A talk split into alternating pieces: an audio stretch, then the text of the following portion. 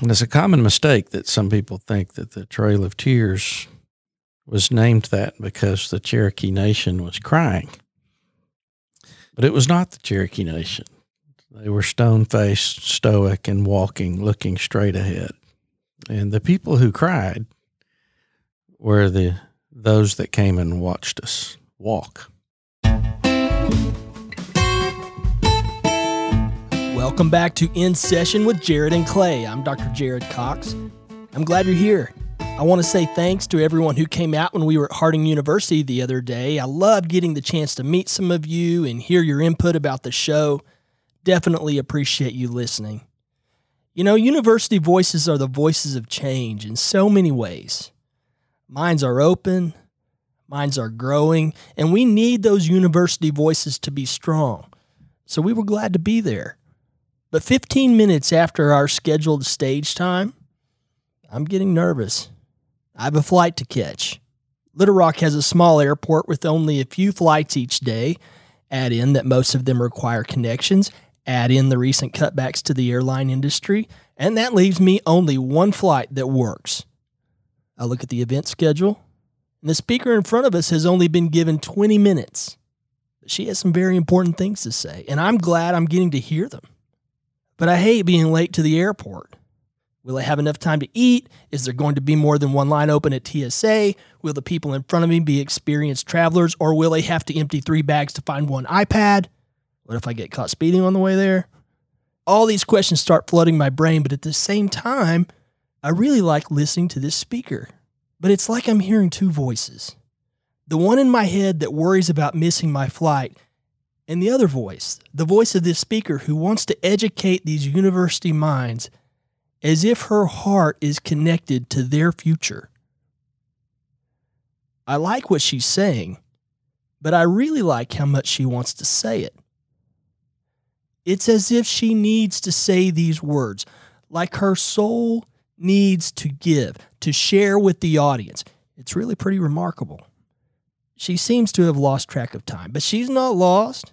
She knows where she's going, and she's going there because she loves people. And with every minute she speaks her love into the university audience, the importance of sharing like this becomes increasingly clear. And with just a few minutes remaining, I realize that I'm only hearing one voice. I'm happy to hear her speak. I'm thankful to hear her compassion. I'm thankful to see her teach with love for the people who are listening. We need to let people speak. Let them tell their stories, hear their compassion, hear their setbacks, hear their accomplishments, hear their love for people, hear their story in your own. Today, you're going to hear Clay, Greg, and Jason tell their stories. If you remember, Jason asked me last episode about white people knowing we sit in a position of power, and I told him I've never thought of myself like that. I've always been driven to do the best I can, to respect the sacrifices my parents made for me, to build upon the foundation they worked hard to build for our family. Even now, I feel that way, although I'm in a position where many people would say I'm successful or I've made it. I just don't see it quite that way. But we'll talk more about my story after the guys share theirs with you. Are you ready?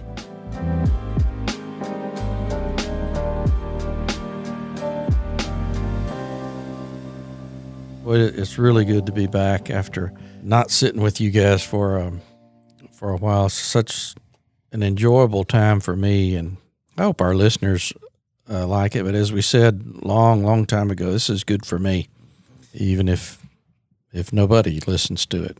But you know, obviously, we'd like for people to do that. You know, I, I was I was thinking about how we would kick off tonight, and I was reflecting back on our last episode. And Jason, you had asked a question, a really important question about the awareness of a of a power position or a privilege position.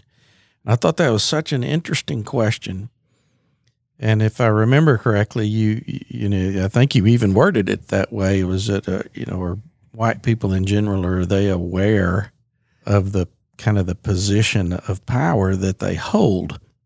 And I remember I, because I knew what you were asking, and I, I kind of reflect on that question. I knew you know, I knew what you meant, but I remember Jared seems like fairly quickly just said, no, no we're not unaware. And, it, and what it did, it, it sparked a story from Jared. And I could tell myself included that the story, that Jared's story about his family uh, made an impact on us, Mhm. you know, in a way that we kind of had this connection that maybe, uh, you know, we hadn't had before. And so all of that set me thinking, you know, about the question and about, and about the response. hmm And it is very difficult, I believe, for white people in general to grasp that concept of being in, you know, not, not only as the majority, but being in that kind of position of, of power. And I'm offer at least a feeble attempt at an explanation about that. Because if, if you look back into American history, and as, as we talked about last time, you know, there has to be an acceptance of all narratives of history, you know, for us to move forward. And we're kind of kind of looking at that. And there's some significant events that happen along along the way that we can point to.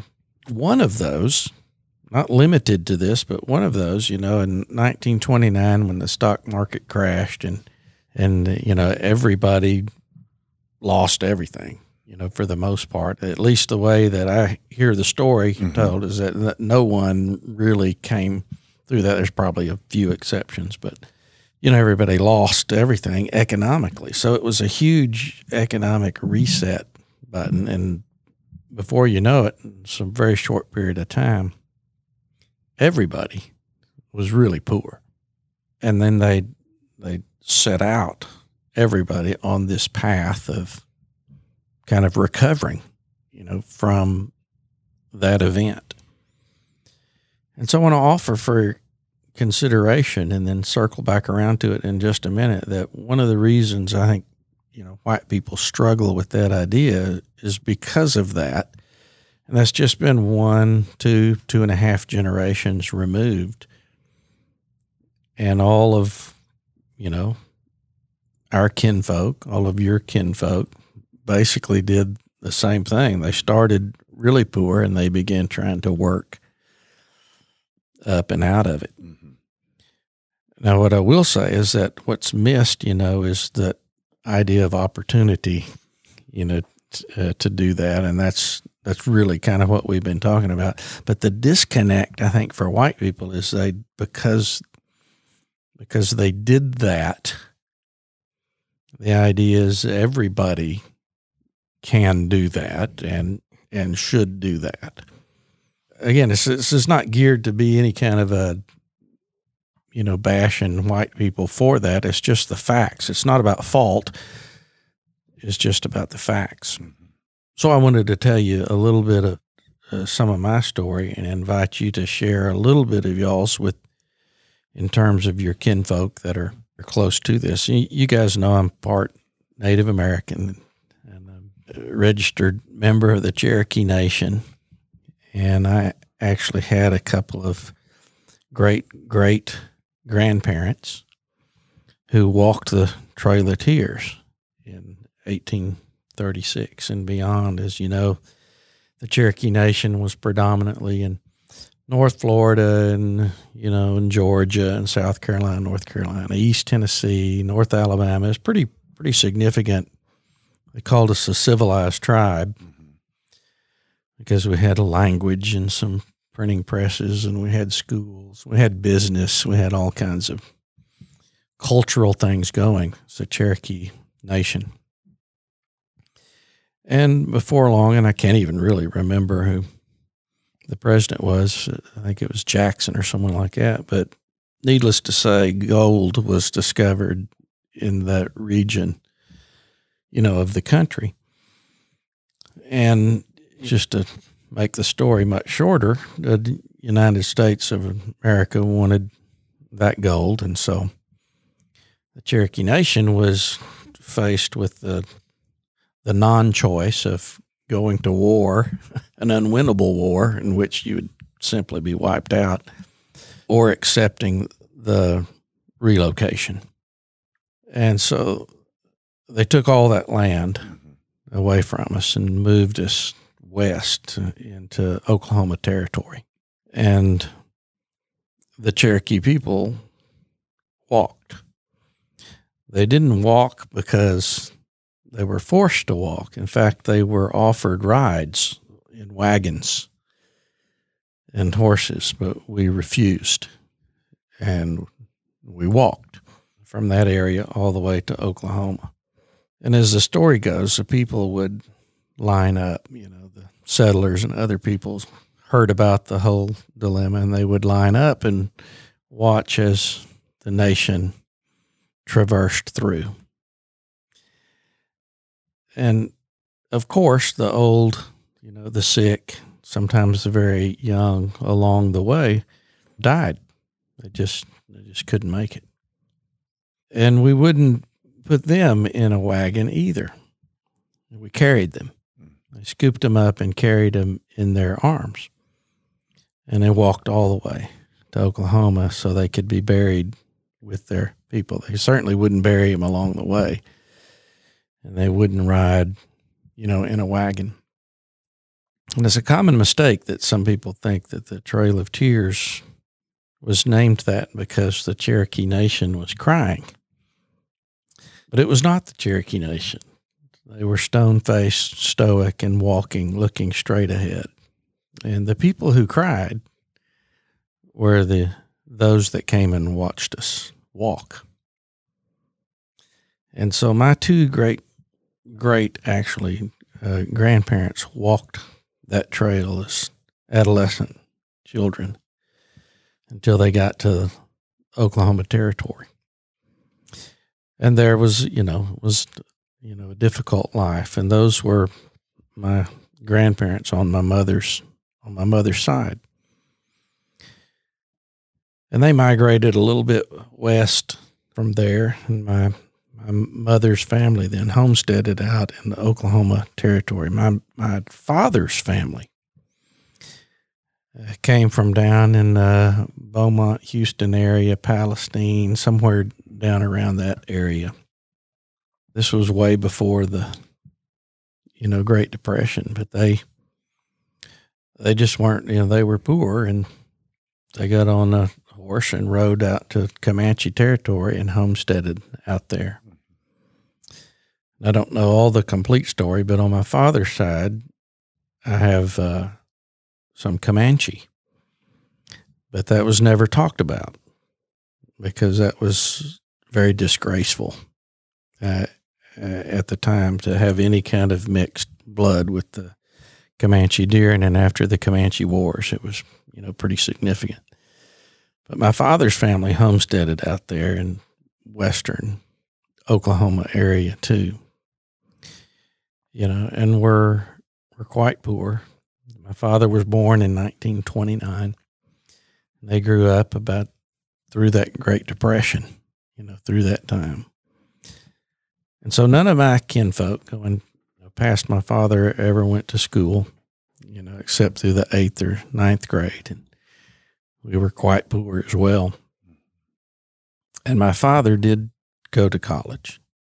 He was able to go and get his uh, degree in electrical engineering and and through the military and that, you know, did pretty well. And I came along. I'm an only child and and I went to college uh, but I never really knew the depth of of all of that and and how close I was to that level of being poor and out there. I just I just went to school because I thought everybody went to school.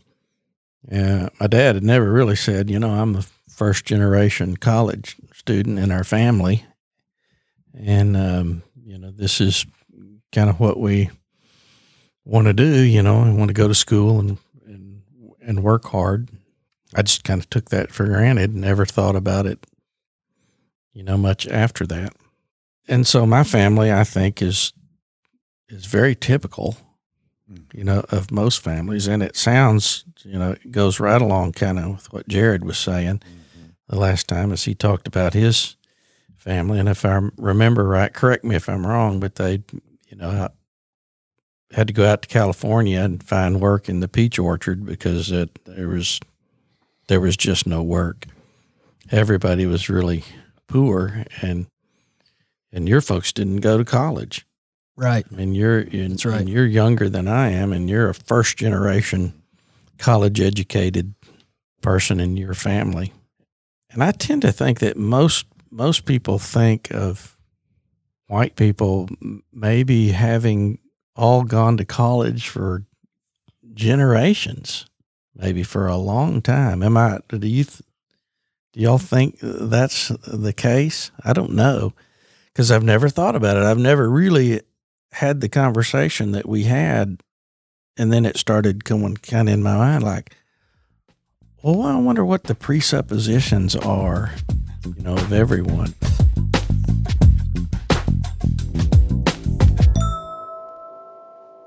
Juneteenth, you shared a little of your story, and it was so powerful and moving. Get, can would you share a little of that? Yeah, yeah. So the uh, the Cliff Notes version is my family is rare in that we know our history. Mhm. Um, we could trace it back to Guinea, but of course the borders changed, so we kind of don't know exactly. But Mhm. we wind up in uh, in Galveston. My great grandmother, five generations ago, is a slave along with her sister and cousin, and they end up in Galveston. And uh, over the course of time, Emancipation Proclamation occurs, and our family is freed, and they remain in Galveston, trying to upward mobility, right? Mhm. To, to to to figure out a way, you know. And uh, we we we talk and we say, well, our family didn't receive the the forty acres and a mule, so we we're Right. really struggling to figure out how to make this thing happen. Uh, eventually, you know, we, we find our way through the farming industry, all of that good stuff, just like most people do when they first get here, right? Mhm. And eventually, my family starts the tradition of men, if you want to move up in life, you join the army.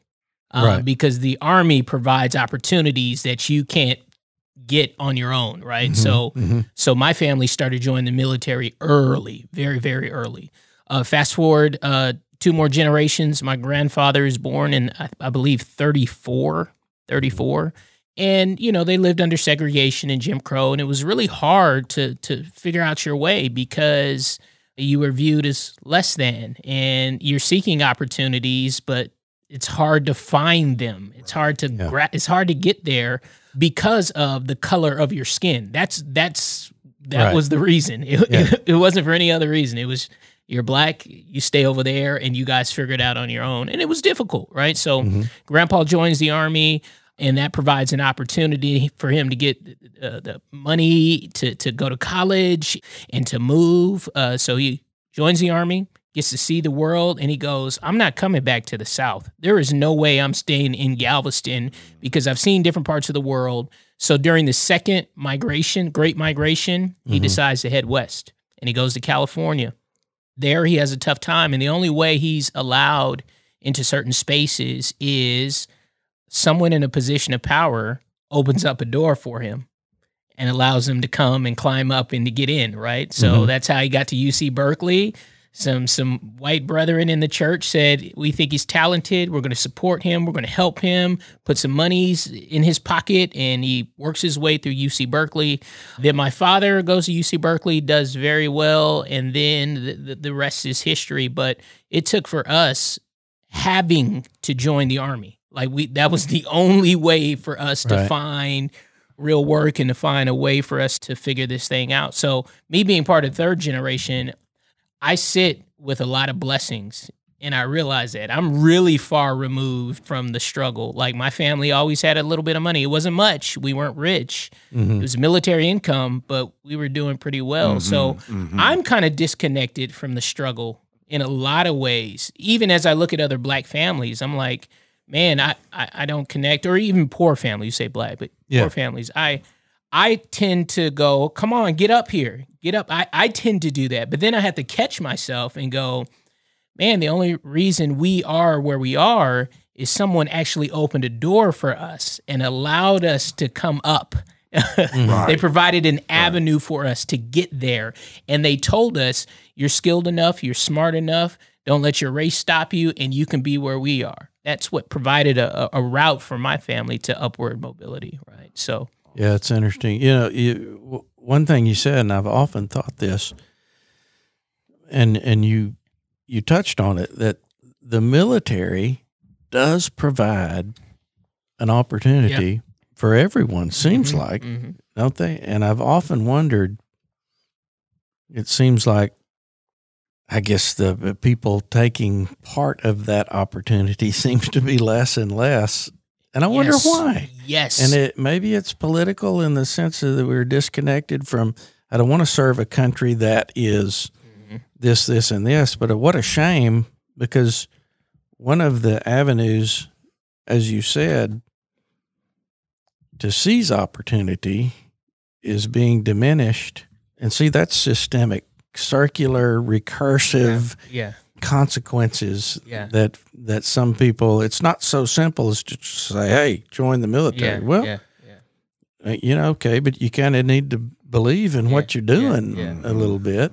Well, I will and, tell you, yeah. uh, the the military's changed a lot. Just thinking mm-hmm. about the army, the slogan of the army when when you know my family was getting in was "Be all, you, can, can be, be, right? Yeah. So you're yeah. thinking about, man, I can use this to get the GI Bill mm-hmm. and to get this paid for, and then there's a shift that took place, and now we say we're we're an army of one, right? So we move from upward mobility for the individual and the family to we're just one we're just one. And I think that has, you know, because honestly, the reason why we joined the army was was initially not to serve. Right.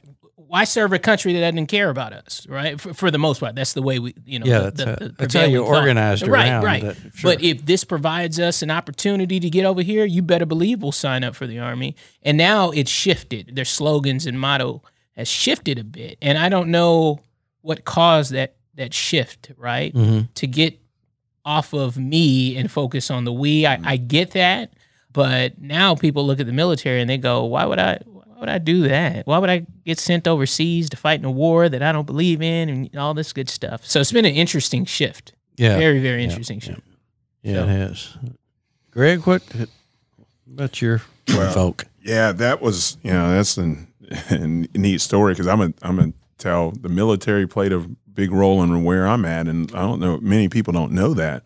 My dad is uh, uh, the second of of I think there were seven. Uh, two two didn't make it, so only five that I knew. Mm-hmm. Of course, his mom was the oldest of fourteen. Wow. So my great grandma, who, who actually passed away my senior year of high school. Wow would would would have a baby and then they she'd go right back out to the field and go work you know, just having them and having it because I was like, good night. She must have had a baby like every other day because it was. I mean, it was. But you know, my my I, I never knew my great grandfather. He passed away before I before I was. Uh, around and my my my grandmother, my dad's mom passed away two weeks after I was born, so I didn't really know her either. But um, the stories of of her just absolutely phenomenal. But my mom and dad grew up with nothing. You know, mom, mom, dad lived in a in a small house, and he, born in Phenix City, Alabama, and then grew up in a small house in Pompano Beach, Florida. Mom grew up in Sarasota, Florida, and in the projects, what, what what they called, and my grandmother lived there for years. Matter of fact, that's when we used to go visit her. We we we stayed in in the projects with her with her. Um, so I was never far removed, even though we always lived pretty much in an all white neighborhood. Mm-hmm. I was born in Kansas City, Missouri. My parents had gone to college in Kansas City, Missouri after my dad finished uh, his his four four or five years of being a Marine. Mm-hmm. My dad went into Marines, and um, the Marines provided him that mm-hmm. opportunity to to be educated and to go. He went from from high school to the Marines, and from the Marines to college, and went on and got his master's degree. Um, mom was there with him. They got married while in college, finished that, their master's. So the expectation of me was that I was going to take it a step further. The PhD behind my name is was always mm-hmm. there, even when I didn't really want it to be there. Yeah. it was something that was Yeah. almost like an expectation. Mm-hmm. And so, you know, I grew up, and I told this story just the other day. I grew up in in mostly white neighborhoods, mostly always being one of the only black kids at school in my class, but always going to an all black congregation. Church was always was Mhm. always an all black congregation. I don't necessarily know why that was, but you know, for for me it was it was great because I got to I was exposed to to everything. With that many aunts and uncles and people on my uh, dad's side, you know, again, his mom, the first of 14, with that many people, there was a little bit of everything in our family. I mean, there was projects, there was people that still lived in the small houses and you know, there was there was that and then there was you know, you have a nice house, you live in a little bit nicer neighborhood and you know, I went to private school pretty much all my life except for kindergarten and first grade and the expectation for me was and you kind of hit on this to always be surrounded and make it and, and be put in an environment where I had to compete in a way to to for the grade so that I can stay kind of stay at my mom always reminded me you you have to work twice as hard as everybody else does because as a black man you were going to have to nothing's going to be given to you so you have to work and it was just ingrained in me ingrained in me from from the time I was little till now Mm-hmm. and so that's just, you know, a little bit about my background. And so I get out and people don't know I, I almost went to the army. You know, I, I had that opportunity to go. I just, you know, the, the war started, uh, what was it, Desert Storm? Started in, I guess that was 1990, Yeah. 91. 91, yeah. 91. It was the beginning of my second semester. And I remember I was in the weight room by myself when the, when we when we fired the first shots or bomb and and I was listening to it on the radio. And I was thinking, you know, of course I probably would not have been there because I was going to go play football at West Point. So I doubt I would have been a part of that. But I was just thinking, this is where I could have been. That could have been the life that I was going into. And I, I just chose not to choose that. I was I was wanted to go play sports. I wanted to go and get my education. Wanted to go get my master's. The expectation was for me to get my doctorate. I didn't do that right away, but you know, but I and so kind of like Jason, I never really experienced the hardships that my mom and dad did.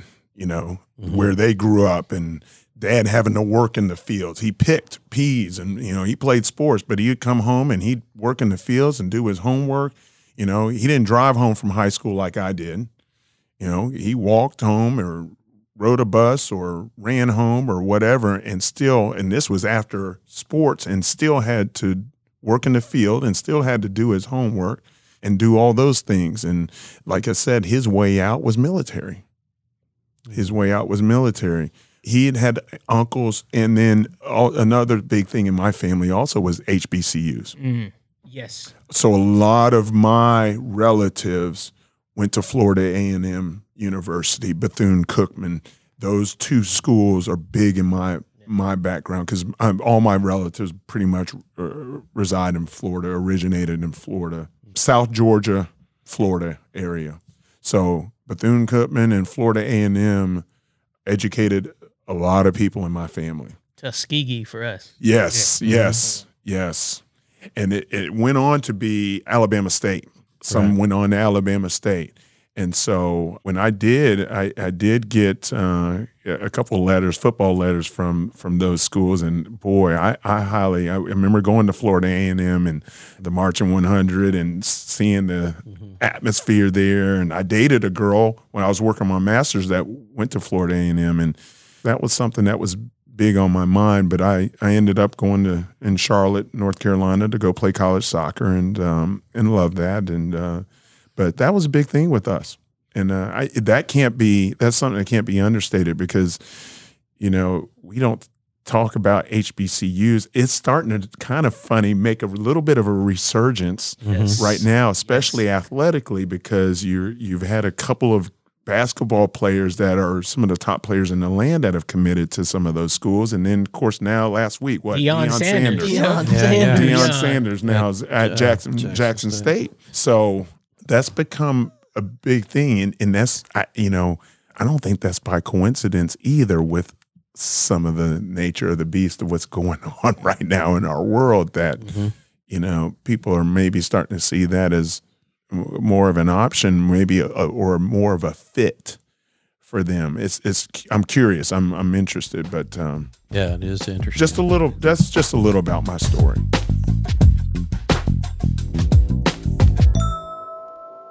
it seems to me that you know at least the the four of us have very similar backgrounds in one way. Mm-hmm. Of course, some some of them are uh, diverse, but I'm not so sure that there's more sameness, if we can use that word, than there is difference. Mm-hmm. And it sets me thinking. I wonder how. You know, I wonder if that's true with a large number of people, but they just don't know it and they're just not aware of where we kind of all come from and you know and why is it that the four of us share those kind of similarities and we're you know we're kind of discovering it but i have to say you know that there are still those i mean we're fortunate i mean the four of us are fortunate mm-hmm. for whatever reason, however it comes into play, I don't whatever you want to attribute it to, we're fortunate. And we had some opportunities. Really all four of us. You know, but there are segments of our population that don't have those same kind of opportunities. Again, maybe for a various, you know, number of reasons, but nonetheless, you know, if the opportunity's not there, you know, it's not there. And to, with a broad stroke, to brush everybody into, you know, the same category that all it takes is a desire, you know, to, uh, you know, to work hard. And then you've got it made. I mean, that is certainly an important variable, but it's not always, you know, that simple.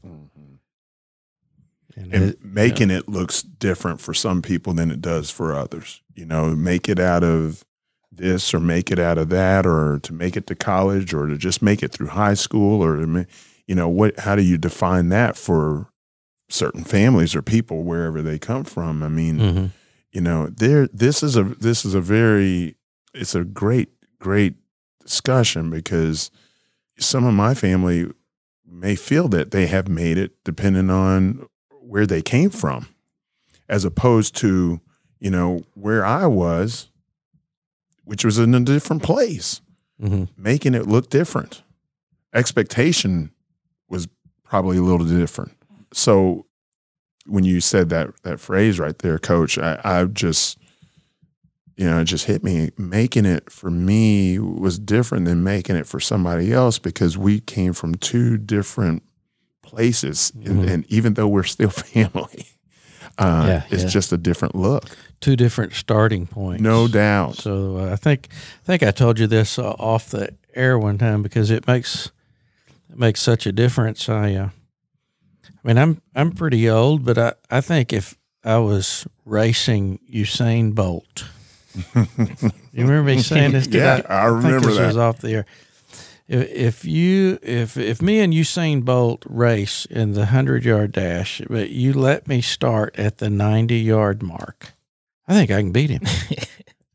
I'm gonna beat the fastest guy in the world if you let me pick my starting place. Now Right. we can't always pick our starting place, but if I'm starting at the 90 yard mark and I'm beating Usain Bolt, but I think it's a f- even race, I mean that that's that's problematic. I mean Mhm. that is not very intelligent on my part to go.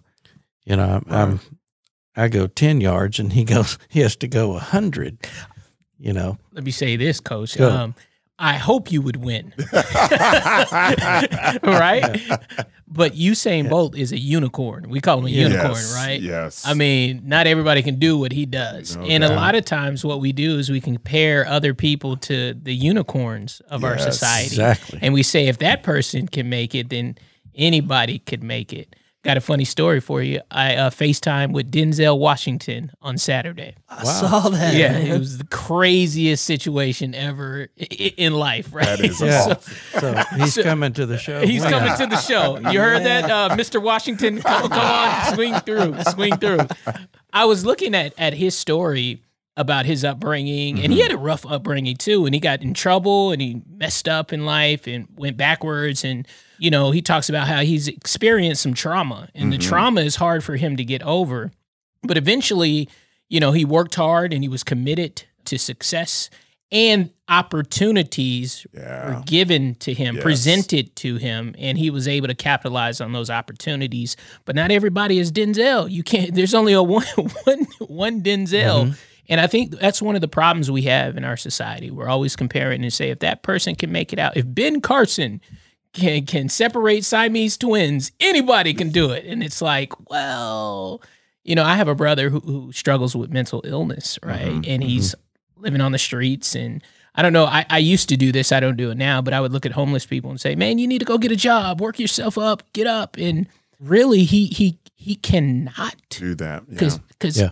he he has so much trauma Mhm. that it's hard for him to get to that place. And I think that's a conversation that we need to have more Mhm. and just realize that because of racism, because of segregation, because of whatever, mass incarceration, broken families, Right. people some you know people are experiencing trauma. And i would say that's not even on just the black side the white side too right, and when you experience those traumas it's hard to, to to work your way up.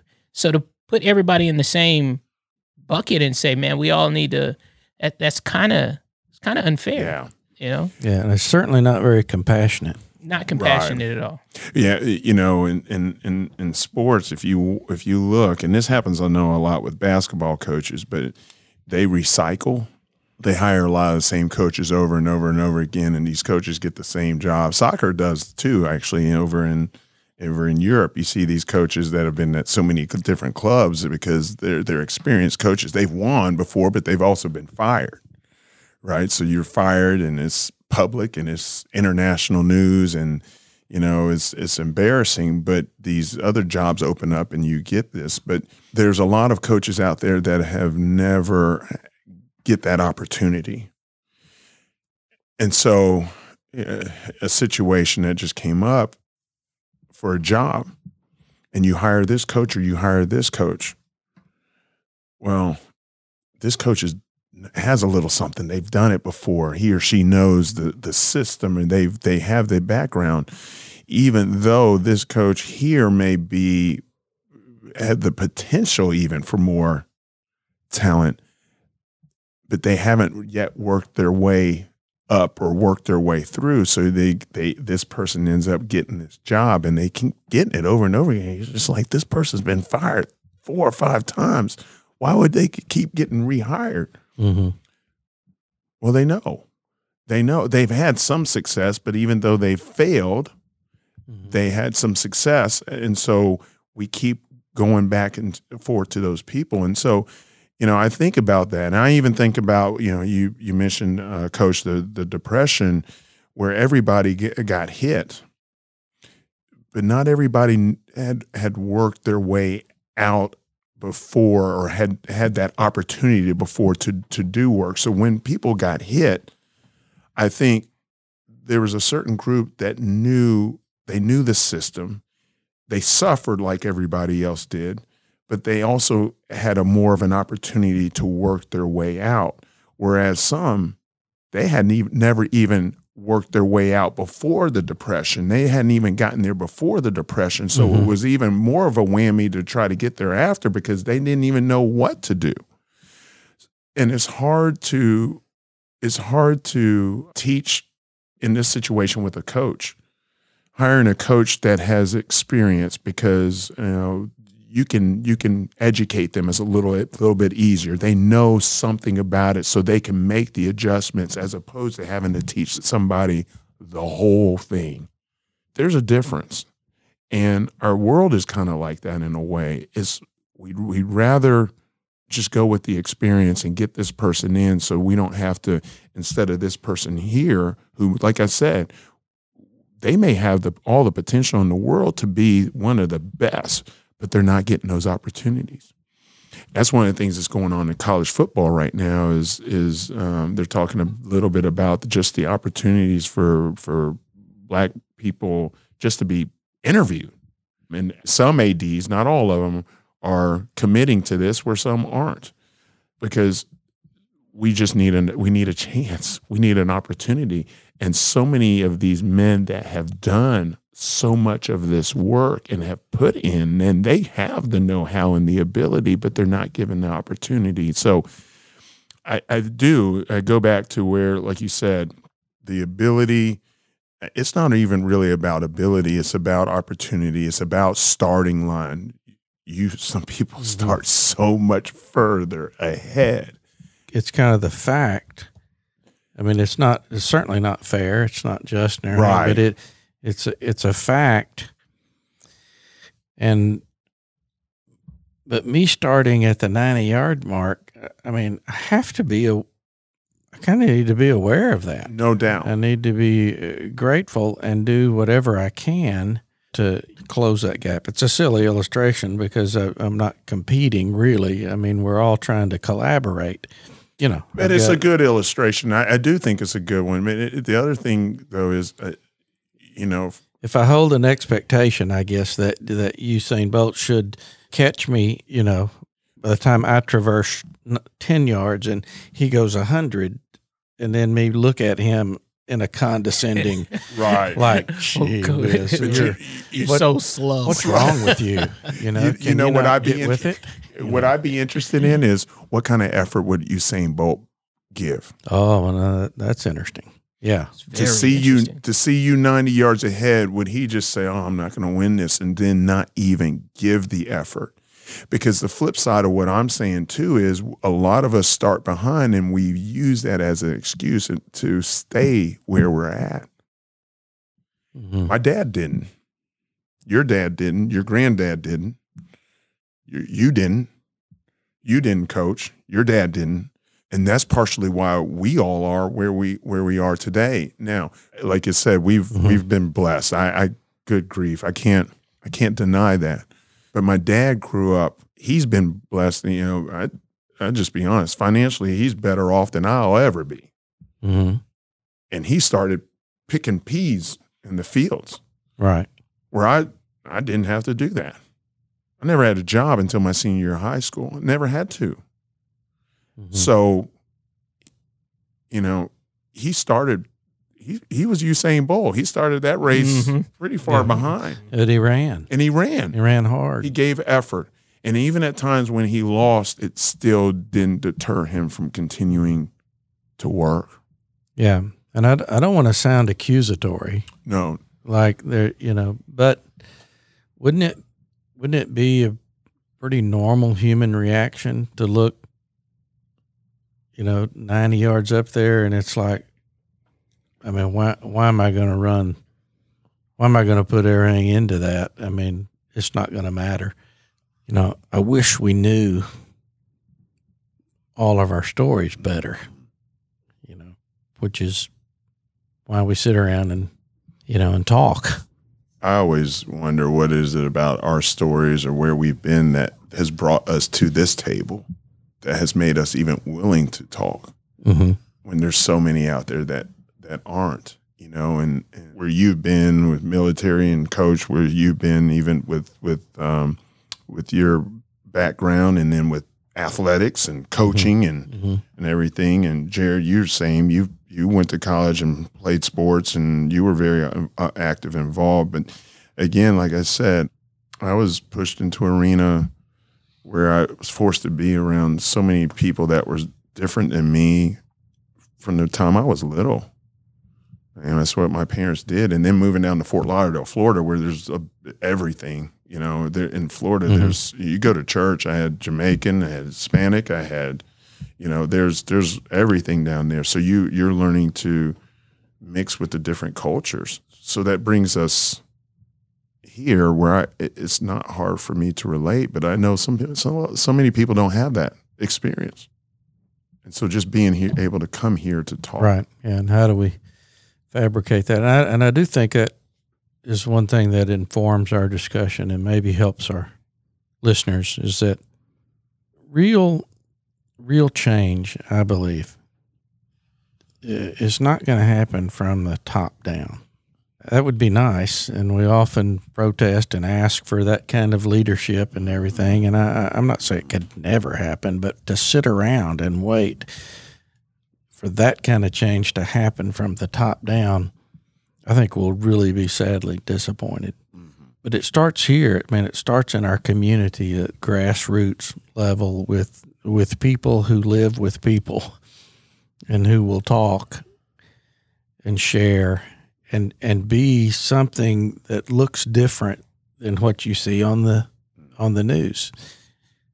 And I'm convinced there's a lot more of that than we know.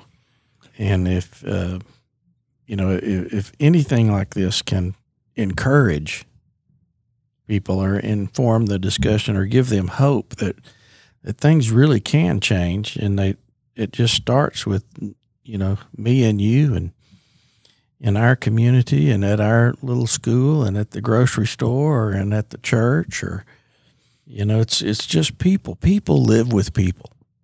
Governments don't you know live with with people. And, and eventually that somehow moves up maybe and the change you know gains momentum. But i just thought you know at this at this juncture that that sharing some of those stories just with ourselves and maybe our listeners would be would somehow make some some connections Can we be people Might be like like you know Jason's grandfather that that empowered him?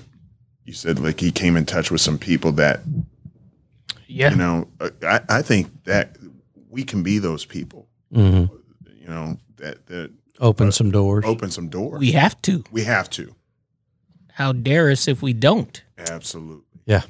I didn't mean to cut you off. No, no, no. Okay, please, yeah, please, yeah. no. You know, I was uh I saw a Facebook post that really uh just made me kind of laugh a little bit. It was a picture of Jesus feeding the 5000 and I think someone was standing in the background of the picture and was like they need to all go get jobs and get off of this social welfare. Right? Yeah. Quit- quit grouping up Quit here. grouping up and looking for a free meal, right? And then I, I just think about the way of Christ, you know, in Mark, he feeds five. And then in chapter eight, he feeds four. And he's always providing opportunities. And then at the end of it, after all the people have got their fill and they've been healed from leprosy and all this good stuff, Jesus says, if you're going to be my disciples, take up your cross daily and do what I'm doing. So I think the message for me is Yeah. we have to be in the business of providing opportunities for people. But in this dog eat dog world that we live in, Mhm. I mean, I just even think about my own job and what I do right now, right? I'm I'm nervous. I don't want somebody to come in and take my job, so I don't know about opening up a door. So we have to we have to change that whole mentality, and that's hard. And I'm wondering, you know, you talked a little bit about government. I wonder if the government, and this sounds bad, if the government is purposely continuing this dialogue for for some reason. I, I don't know. You know, and the reason why I say that is because this just dawned on me. You know, we have basically two main political parties, you know, Republicans and mm-hmm. Democrats. You know what their colors are? Red and blue. Mm-hmm. You you know the biggest gangs in America, you know what their colors are. Yeah. Red and blue. right, Bloods and the Crips. the Bloods and the Crips, right? So is it, I'm I'm wondering if again we're all just falling captive to the prevailing bullies that want this to be pushed for whatever reason because they're competing against themselves, and then we divide ourselves into camps and mm-hmm. and I I I think we have the responsibility to say no no no no there's there's another option there's another way to, to bring this about it's not one side winning and the other side losing it's it's it's different Yeah. it's different and we can do it in a different way and that's why our voices are so so important Yeah. so Yeah, important so. You know, You know? it made me think your story about Jesus and and feeding the multitudes and how he you know was taking the opportunity and kind of meeting their needs there and it strikes me that they were all gathered with their own agenda trying to force him into some military occupation of Rome. So all these 5,000 people they don't even understand it. They're mistaken. They don't have the right policy. They don't have the right thinking. They're not all on the same page. They just see, wow, here's this, there's something about this guy, and I've heard what he can do. Mm-hmm. I've even seen what he can do. And if there's anybody that can overthrow this Roman Yes. oppression, then it's him. So I'm going to show up. I'm going to follow him. And one of the interesting things about the story is it said uh, they sat in groups of 50 and 100, 100, right. Which is actually, you know, military divisions. And they they sat down there and they looked at him like basically, here's your army. We're ready to go fight. And he said, Well, I think I'll feed you. and so, can you see the scene? They're all eating, and then he just says, Thanks for coming. Have a good day. And and I, they, they got to be perplexed. I mean, they got to be going, No, we're we're ready to go fight. We know what's right. We know what needs to happen. We know the answers, you know, to all of this. And Mm-hmm. he just says, eh, "Thanks for coming." And I wonder if we're not all kind of in the same position, at least thinking we know the answers.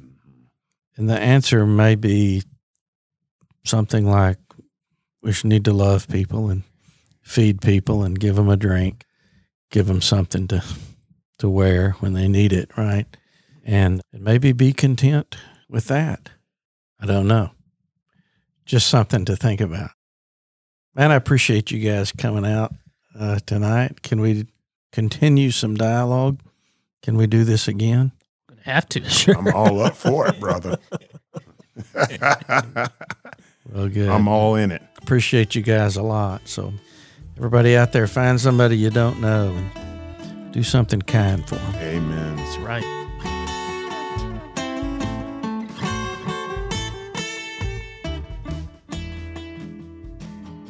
It's so interesting to me to hear those guys' stories. Hearing Clay talk about his great greats walking the Trail of Tears with no rides, carrying their own dead.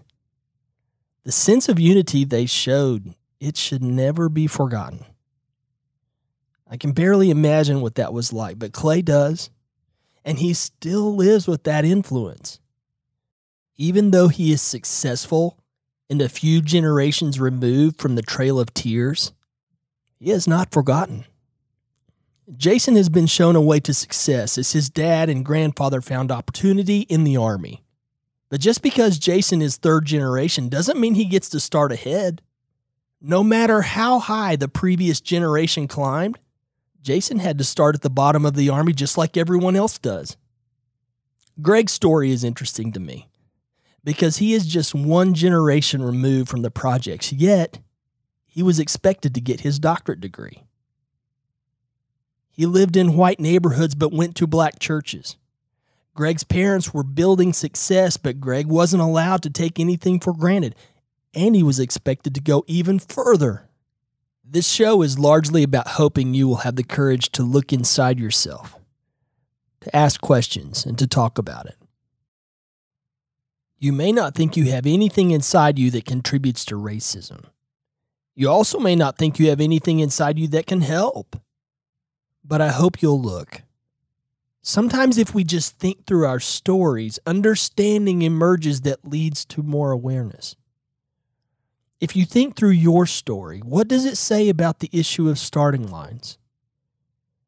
What does it say about how you can help? My story tells me that I can be a voice of belief. My life started humbly. Not as bad as others, but humbly for sure. But I wasn't surrounded by voices of defeat. Despite my parents having grown up very poor, I never heard them talk about unfairness and I never saw them quit anything. My dad grew up in an environment where he was surrounded by voices that valued discipline and they valued work ethic, but they strongly repressed education and opportunity. But my parents, they were determined to fill my mind with a voice of belief, belief that I could write my own story. They built upon the humble foundation laid for them and taught me to keep building through education and matching every opportunity with determination. It's like they fought for me. So, belief in myself is always the first and most powerful voice my mind hears. And because I hear that voice all the time, I run. I run if I'm behind. I run if I'm ahead. I run if I think there is no chance of winning. But not everyone does. Not everyone is surrounded by enough voices of belief. Many people hear too often from the voice of repression. They hear too often from hopelessness. Those voices need to be overwhelmed by voices of belief. That's what we can do.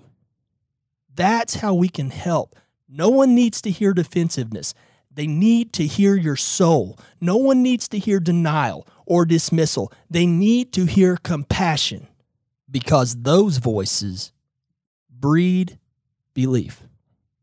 People live with people, and we need more voices of belief. I hope you want to be one. You can be one. I believe in you. Thanks again to Greg and Jason for being a part of this show, and thank you for listening today. If you like what you heard, tell your friends to check us out on InSessionPodcast.com. We're on Facebook, Instagram, and soon to be more.